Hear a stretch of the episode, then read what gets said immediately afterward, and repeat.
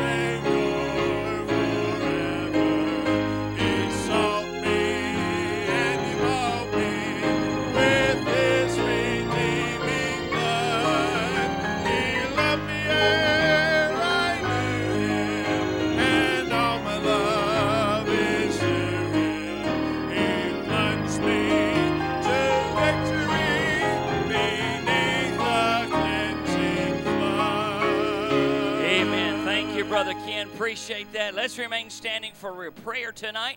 I'm going to give you a couple of prayer requests and then we'll take yours tonight. want you to pray for uh, Brother CW. He's here tonight, but as we mentioned, he's got some medical issues he's dealing with. Pray for him if you would. Pray for Sister Debbie Craig's mom, Jackie Turner. Uh, Jackie's the young lady that uh, that sings with uh, uh, Debbie and her sister. She was changing a light fix, uh, no, a shower head, standing on a stool, fell and broke two ribs. So pray for Jackie if you would, please. I know they'd appreciate that. Continue to pray for Sister Kyla as she's recuperating from her fall and her broken uh, leg or broken hip, if you would. And then a special request. I've been given permission to share this with you. Uh, about a year ago, Brother Mike Joyce came back into my office and talked to me for a while and asked me at that time not to share it publicly, but he has given me today permission to do so. I want you to really pray for Sister Nancy, uh, his wife. Uh, she is in advanced stages of Alzheimer's. Uh, some of you may have noticed that the last couple of times they were here that she just was not, she was struggling, and she's really struggling now. Again, he's told me I could share this. Uh, uh, in the evenings, she doesn't know who he is, uh, and it is. Uh, she's deteriorating rapidly. So please pray for her. Pray for Mike because Mike, in addition to caring for Nancy, is also caring for his mother, who is in a nursing home, and his aunt, uh, who has uh, uh, a widow with no children. And uh, he told me I could share this as well.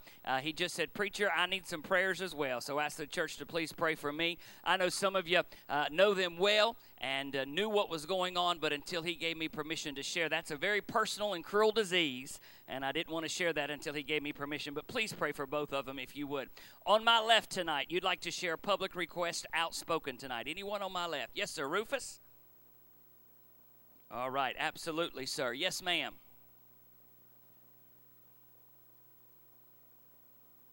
Amen. Wasn't that a blessing? Amen. Wasn't that a blessing? Thank you, Leanne. Somebody else on, on my left tonight want to give us a public outspoken request. Yes, sister.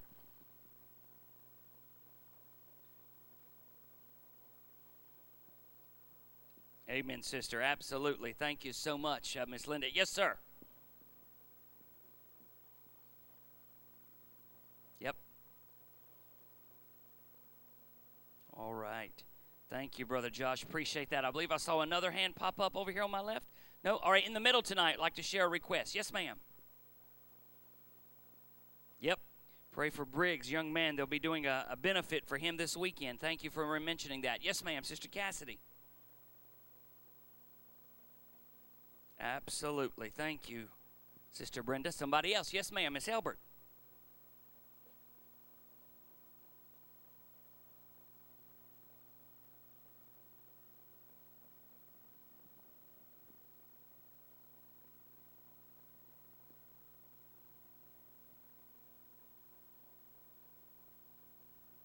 Praise the Lord.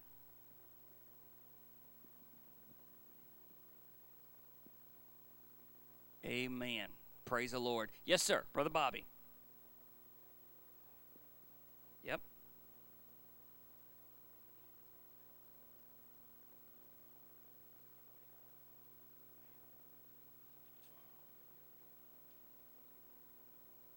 Mm. Absolutely. Thank you, Bobby. Yes, sir. Thank you, Keith. Amen, son. Appreciate that. Somebody else in the middle, Chester Wayne. Amen, sir. Appreciate that. Answered prayer there. Yes, sir. Go ahead, Brother John.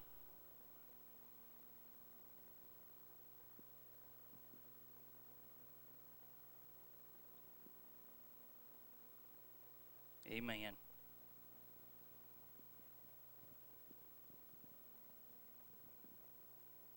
Yeah, Brother Drew is in Afghanistan. Keith and Diane's son. That's correct. Thank you, John. Appreciate that. Yes, sir. Amen. Pray for, for that. Thank you, brother. Appreciate that. I saw another hand. We'll go. Yes, ma'am. Miss Betty?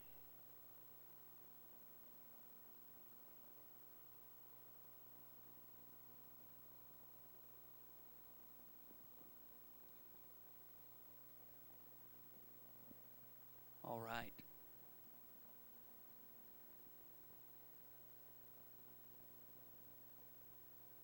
Ooh, you need a bag boy? Amen. Absolutely. Sister Vi.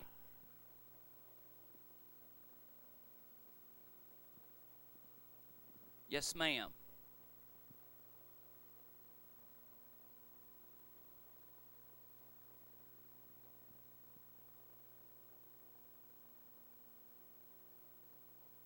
Absolutely. Absolutely. You bet. Absolutely.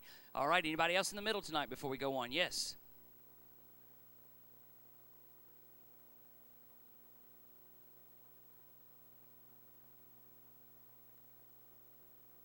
All right. Thank you. Thank you, Courtney. Appreciate that. Wow. All right. On my right tonight, want to share a prayer request. Anyone? Miss Irma.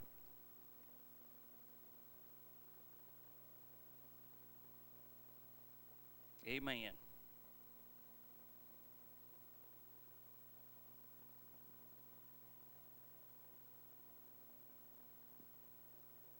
Amen, Miss Irma.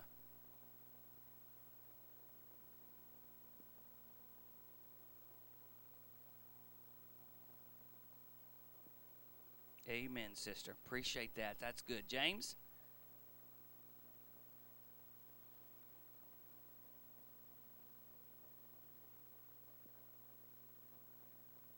Yeah, amen. I, I'll second that emotion. Yes, sir.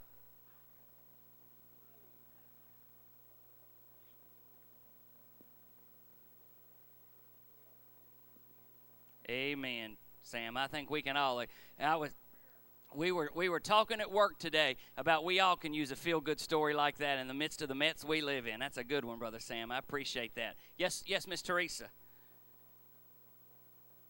All right. Yes, sir, brother Vernon.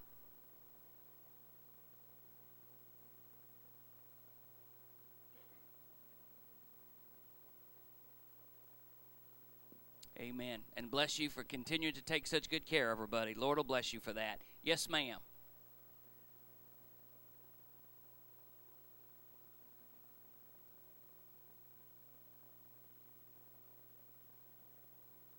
All right.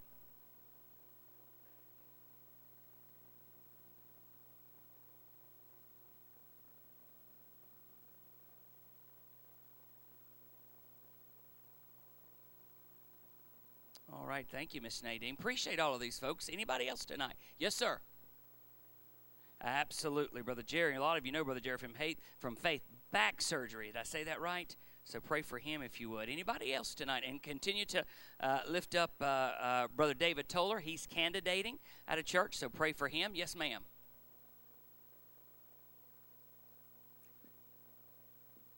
I appreciate you mentioning that. She told me that on uh, Wednesday, or excuse me, on Sunday, that she had some foot surgery coming up. So pr- thank you for mentioning that. All right, let's join together prayer tonight. Father, we are glad to be in your house, and we're grateful for the opportunity that you've given us to share all of these prayer requests.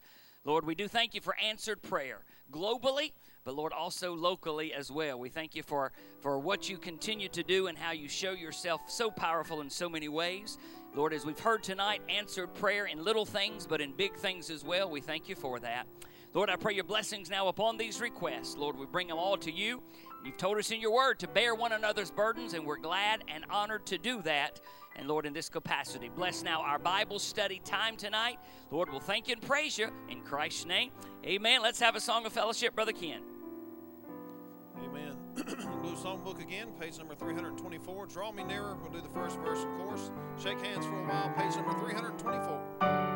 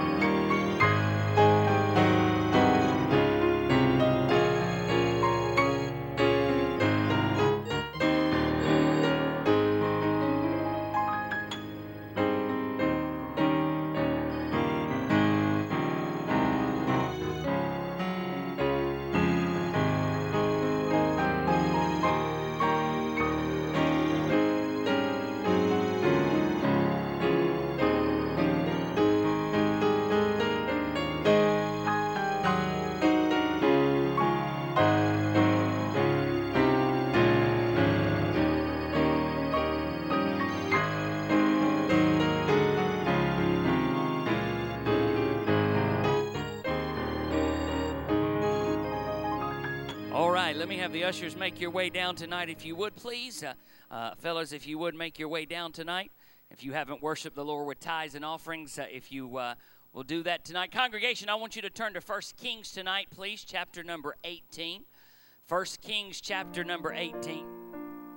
We're going to be continuing our study tonight uh, in our series that we've been looking at on overcoming spiritual discouragement. I'm going to pray and we'll ask God's blessings upon our Bible study time. Father, thank you again for all that you've done for us. What, uh, what, a, what an awesome God we serve, and we praise you for that. Lord, we count it an honor and a privilege, God, to be able this evening to just open up the bread of life and, Lord, uh, be able to study a portion of your word. Bless now as we open it together. Bless this offering in Christ's name. Amen.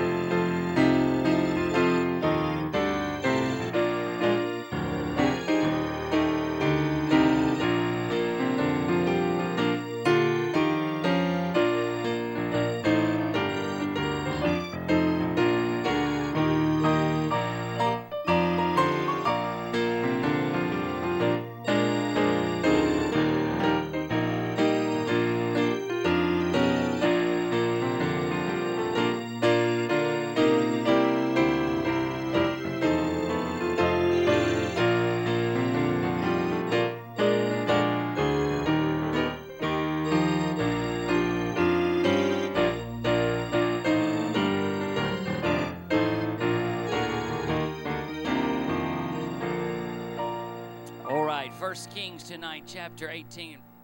Uh, tonight, if you would. Brother Cassidy, they've already taken that back, so I'll let you go ahead and do that now if you don't mind. Thank you so much, sir. First Kings chapter 18 tonight. I want to continue now our study that we've been looking at on overcoming spiritual discouragement. And we've been looking uh, uh, at a topic that is so important to everybody. It is something that all of us face, it's something that all of us deal with. If you haven't dealt with it recently, hold on, your time is coming. And if you don't deal with it right now, hold on, your time is coming because it is a battle that every believer has to navigate. I said to you a thousand times, and I'm going to keep on saying if you're saved, the devil knows he can't have your soul, so he wants to rob you of the joy of your salvation. And the way he does that is to spiritually discourage believers. We are continuing to look at the episode of Elijah's incredible conquest on Mount Carmel. Because what you're about to see with Elijah is a man who is an absolute study in contrasts. No greater example in Scripture of someone who climbs to the highest spiritual heights but plummets to the lowest spiritual depths. And in fact, as I've shared with you a couple of times, there are many scholars, and I count myself among this number who believe that Elijah perhaps suffered from what today would be called bipolar disorder or manic depression because he is so high and so low. It's interesting, and I always find this fascinating. I say this with complete respect. After the message a couple of weeks ago, where we first talked about that, uh, there were a couple of folks who chatted with me and or Renee and let me know of their own private struggles that they deal with. Dr. Johnny Pope has told me that I can share this. He's given me permission to do that. He shared it with other preachers, and I've shared it from this pulpit. He is my favorite preacher. I think he's one of the most brilliant pulpiteers uh, to ever pick up a Bible. But he has told me and he has shared with others that if it were not for anti depression medicine, he'd never get out of the bed in the morning. It is something that his whole family has struggled with, multiple suicides in his family. And he said, were it not for, uh, uh, he uses the drug of choice, I won't call the name, but he said, I would never arise out of bed. Why do you share that, preacher? Because spiritual depression can come in a whole lot of areas.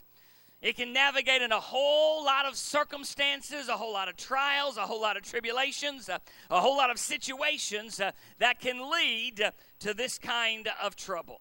I'll remind you that the entire nation of Israel, with the exception of a few thousand folks, uh, have given themselves over to the worship of a false God. Never before have things been as bad as they are at this juncture.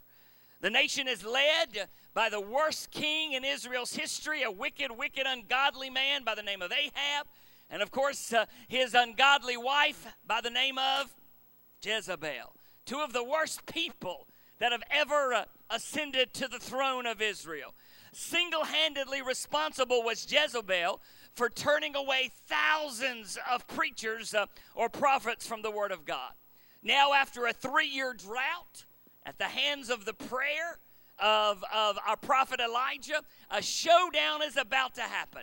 They get to the top of Mount Carmel. It's a very flat precipice at the top. And Elijah uh, uh, throws down the gauntlet, if you will. He says, Who's on the Lord's side? Who's going to stand with me? And there is stone cold silence.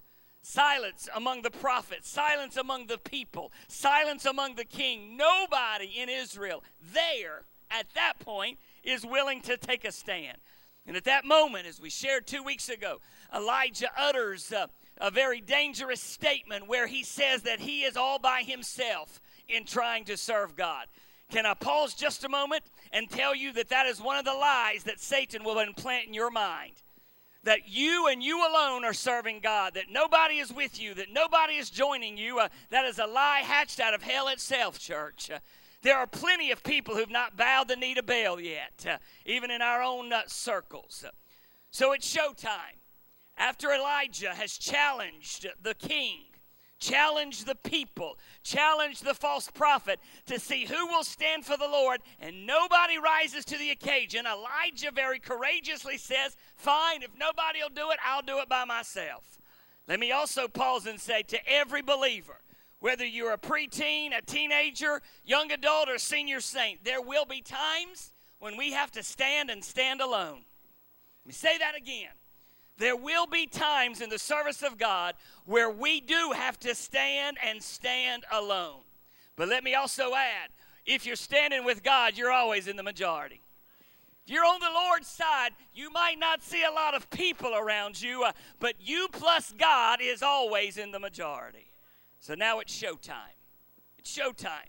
And I've entitled the message tonight, The Contest on the Mountaintop. The first one was the conquest, tonight's the contest on the mountaintop. Three things that we'll look at. Let's begin reading tonight in verse number 25 of 1 Kings chapter 18. 1 Kings chapter 18, let's begin reading in verse number 25. And Elijah said unto the prophets of Baal, Choose you one bullock for yourselves and dress it first. For ye are many. And call on the name of your gods and put, but put no fire under. Underline that if you're writing your Bibles. It's an important statement. We'll talk about it in a moment. They took the bullock, which was given them, and they dressed it and called on the name of Baal for morning, even until noon, saying, O Baal, hear us. But there was no voice, nor any that answered, and they leaped upon the altar which was made. Three things that we're going to look at together. Number one, I want you to note with me the problems of these false prophets.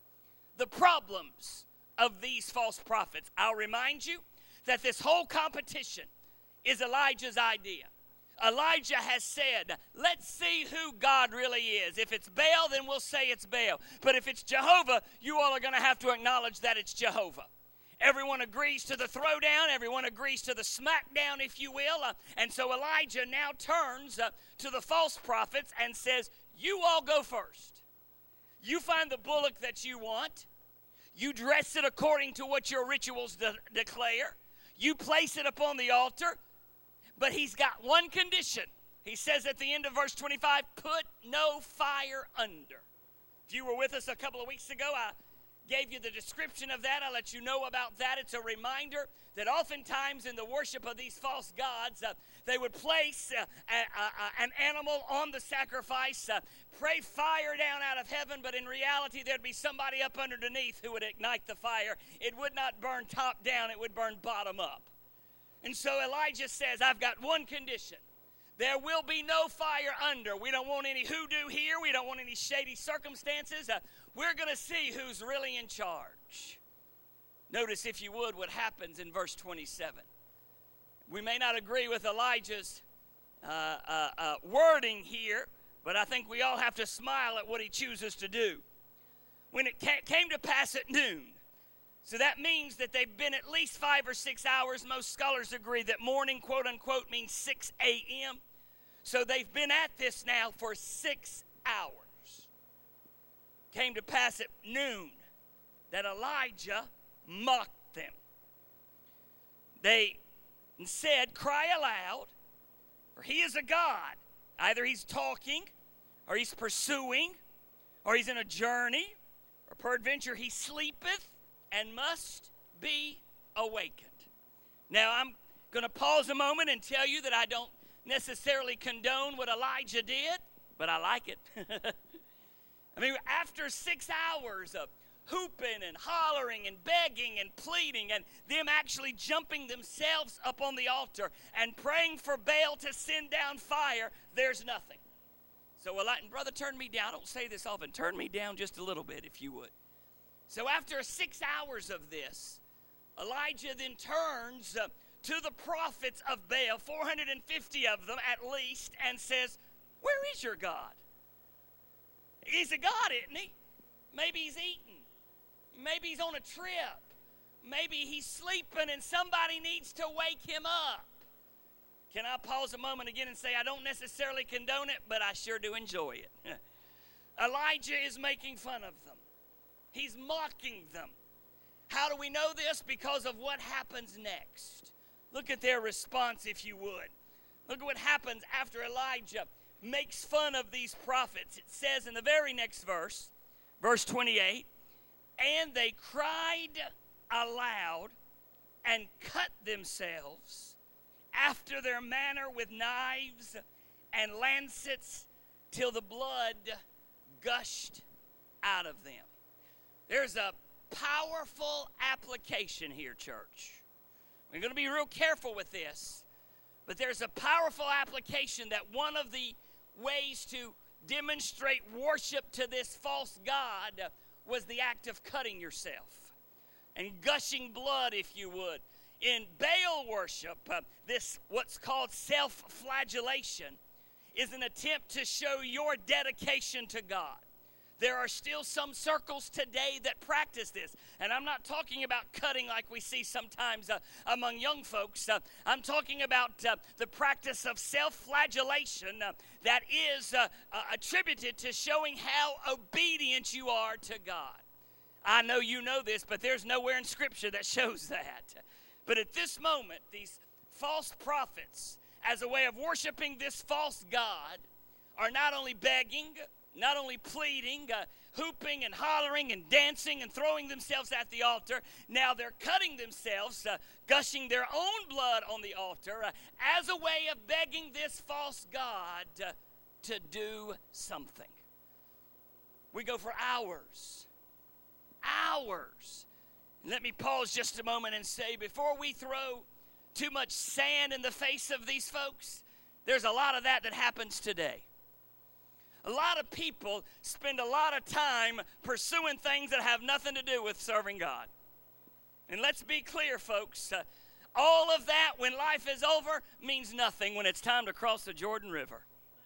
You know this. Uh, you're the Wednesday night crowd. I get it, but it is important to be reminded uh, that, that we look at these false prophets and we look at what they're doing and we look at how they're conducting themselves and we think how pathetic, uh, how sad, how awful. Uh, but there are so many today who are in the very same boat, pursuing after everything except God.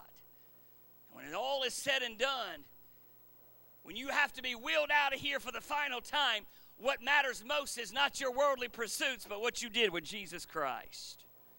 So we see number one, the problem of the false prophets. Now, this is where it gets good. We go from number one to number two, what I'm calling the power of the faithful prophet. The power of the faithful prophet. I want to simply make a statement tonight before we get into what Elijah did. This is a testament to Elijah's faith, but it's also a testament to Elijah's calmness in the face of what is an absolute chaotic mess. Let me say that again. It would be very easy for Elijah, and to be frank with you, if I was in his shoes, I'd probably do this, to look over at these people who are making absolute fools of themselves, who are acting like a bunch of nut job idiots, to look over them and say, What is wrong with you people? Have you lost your ever loving mind? That would be the Greg James version. Amen.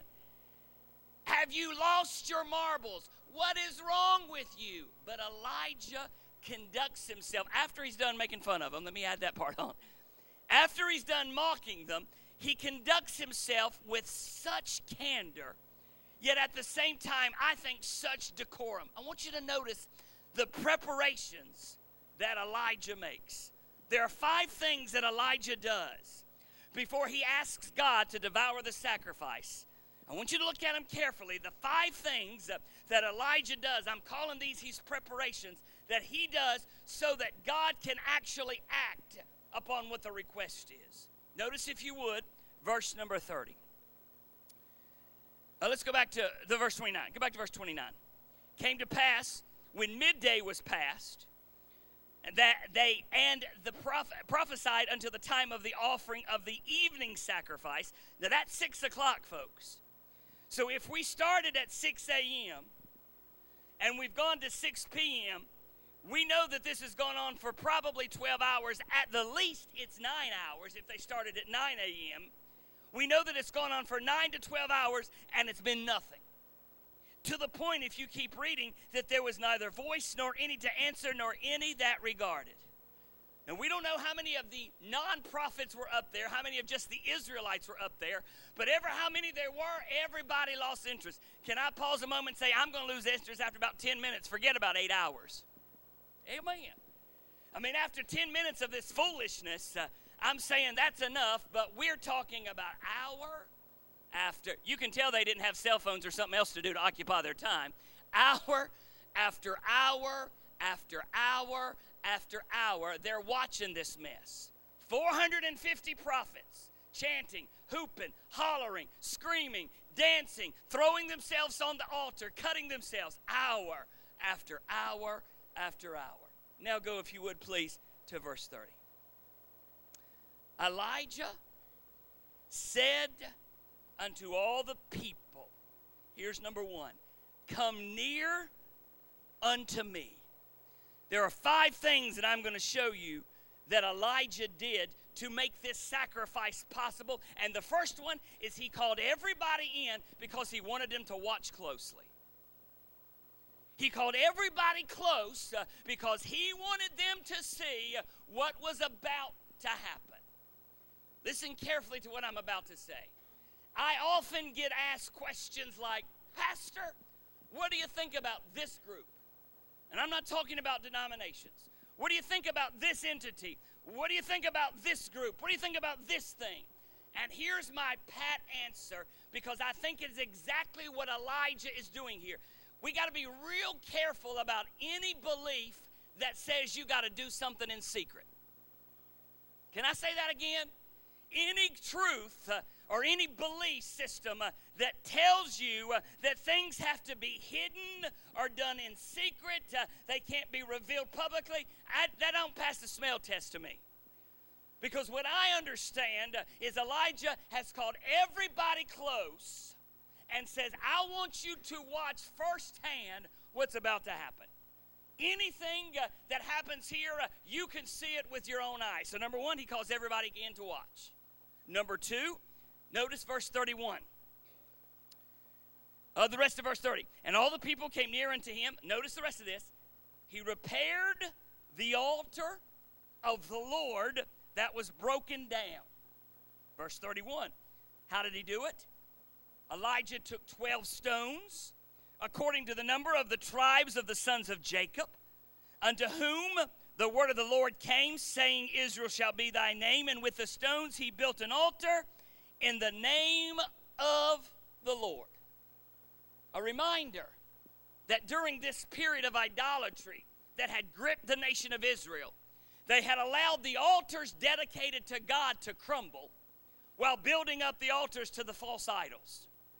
Can I pause a moment and say, we see that happening all over this country? We see that happening all over uh, as we allow the things that are dedicated to God oftentimes to crumble, uh, while the things that don't mean a hill of beans is what we, what we sink ourselves into.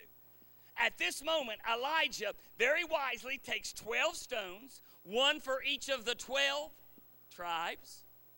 He lays them out he repairs the altar, rebuilding the altar uh, to let the people know uh, that this is God's Jehovah. This is the Lord their God. This is Yahweh. Uh, this is the one that brought them out. Uh, this is the one that named them. Uh, this is the one to whom they owe everything. I think it's Elijah's way of saying, I'm still on the Lord's side.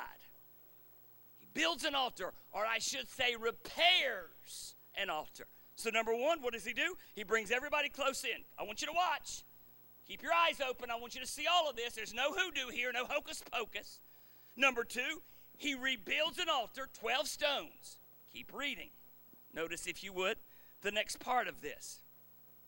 Let's go to the end of verse 32. Let's read verse 32 at all.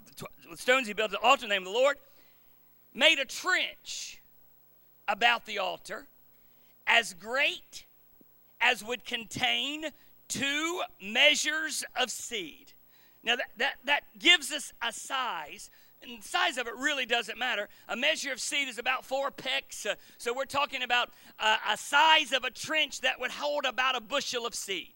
So we've got an altar here, and it's not very large, probably about half the size of our, of our remembrance table, if you would.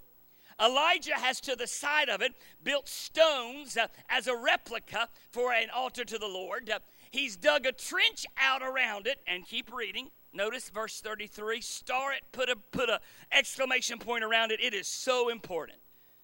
He put the wood in order and cut the bullock in pieces and laid him on the wood and said, Fill four barrels with water, and notice the next phrase, and put it on the, pour it on the burnt sacrifice and on the wood.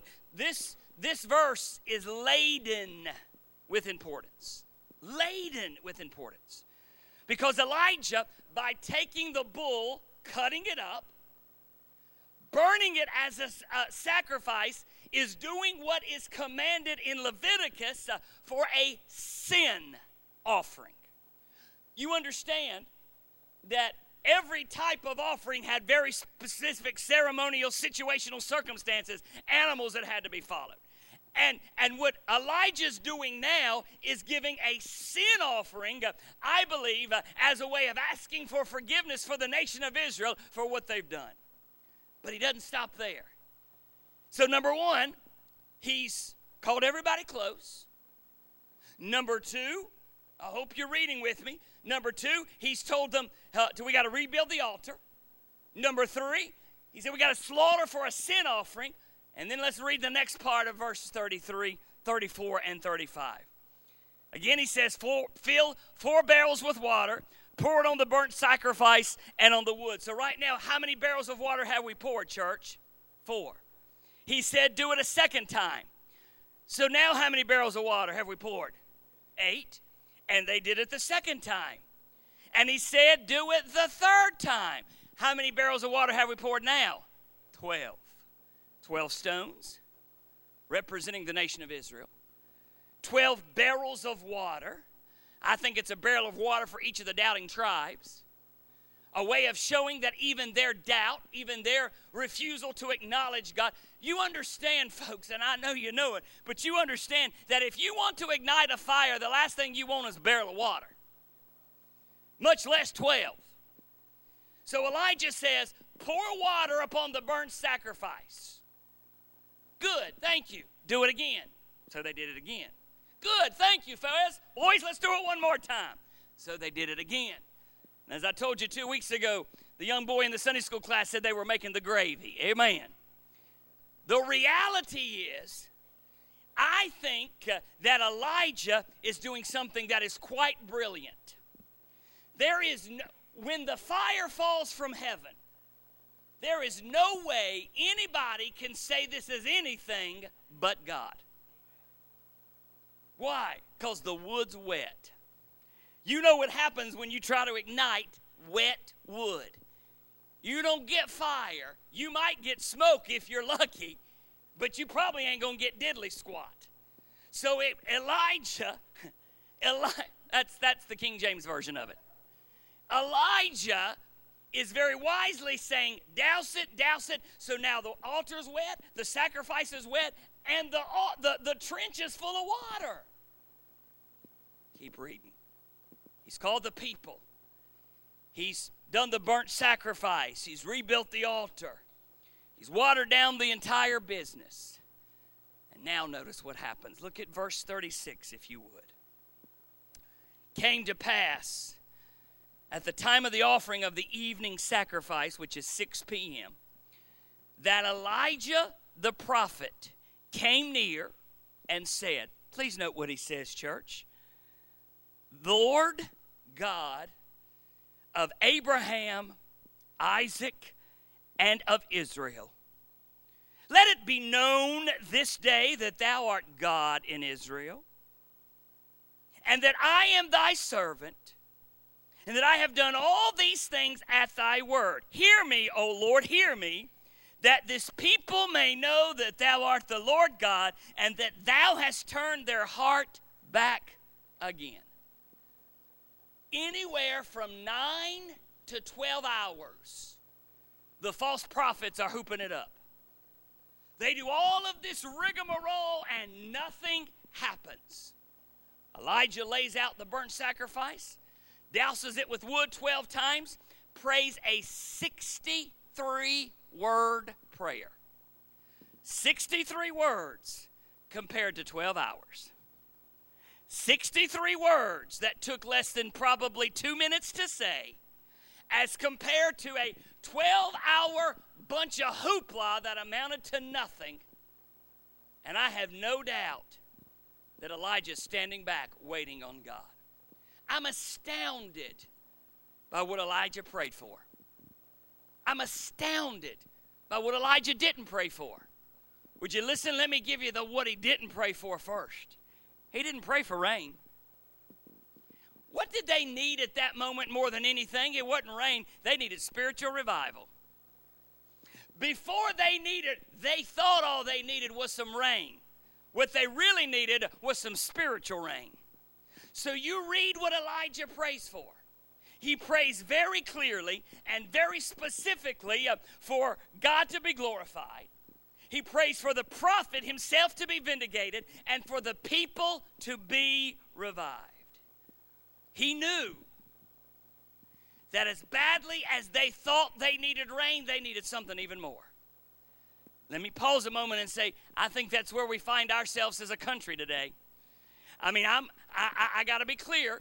And I know things seem to be progressing in some ways a bit better spiritually, uh, but at the same time, we also have to recognize that as a nation, we are far away from where God wants us to be.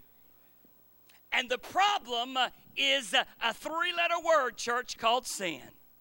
So when Elijah is asking for revival, what he's praying for is for God to take care of the sin problem.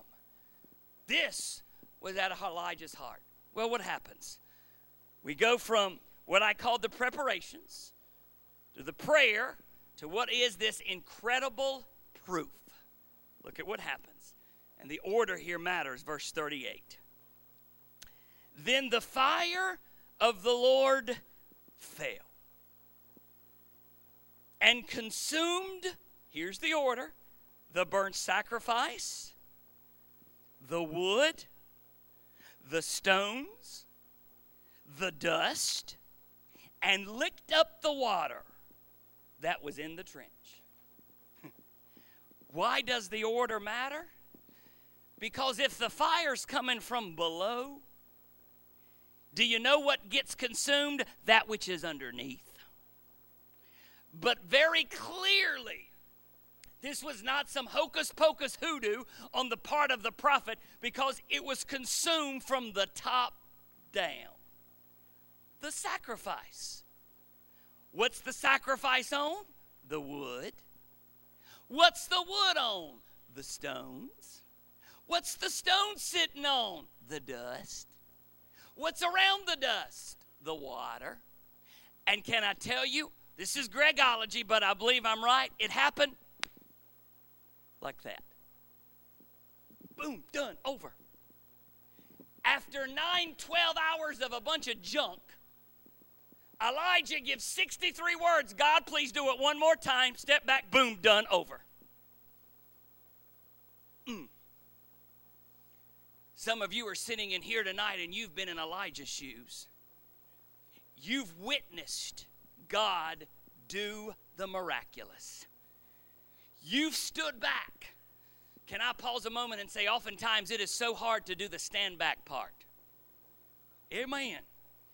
You know, once Elijah has built the altar and placed the wood on it and placed the burnt sacrifice and done the water bit, all he can do now is pray, stand back. I don't mind the building part. I don't even mind the praying part. But I can't stand the stand back part. You know why? Because I'm going to confess something to you. When you stand back, you got to let it go. And I can't stand that. I'd rather keep my hands on it. That way I can fix it, I can take care of it. But when we stand back and we ask God to do it, that's when He can intervene. You know, it's something else I noticed. Maybe some of you've heard this before. I haven't. If you understand me and hear what I'm about to say, the whole place was surrounded by false prophets.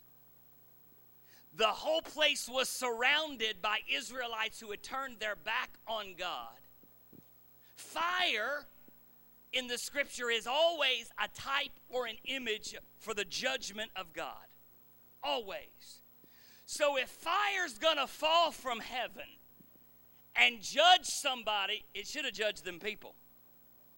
What should have been consumed was the people. After all, they the ones that had sinned. But what did it judge? The sacrifice that was on the altar. The sacrifice that had been burnt, cut up, and became the sacrifice for them. What an image. What an image. Before hundreds of years, in fact, 1,200 years ish before Christ would ever be born, God's already painting a beautiful picture of Calvary. He's already painting a picture of the one who would become God's judgment, God's sacrifice for your sins and mine. I don't know about you, but if I'm one of them prophets of Baal, I'm about to wet my britches. Amen. I'm about to get slapped toe out the frame. Preacher, I thought this was all about spiritual discouragement. As you're going to see next week, this is Elijah's mountaintop, literally and spiritually. And listen to what I'm about to say. And now the enemy's mad. Now the enemy's mad. And who do you think he's got in his sights? Elijah. Now, you listen to what I'm about to say as I close. You serve God, you get close to God. You bring your family close to God. You do what you know what you're supposed to do, but you also prepare yourself because there's a battle coming. The enemy is not going to allow you to stay there without a battle. And I've said so many times this is where we lose believers. They have an incredible spiritual mountaintop, but then reality smacks him in the face. And that mountaintop becomes a deep dive into a cliff. And the enemy begins to whisper. Isn't he brilliant?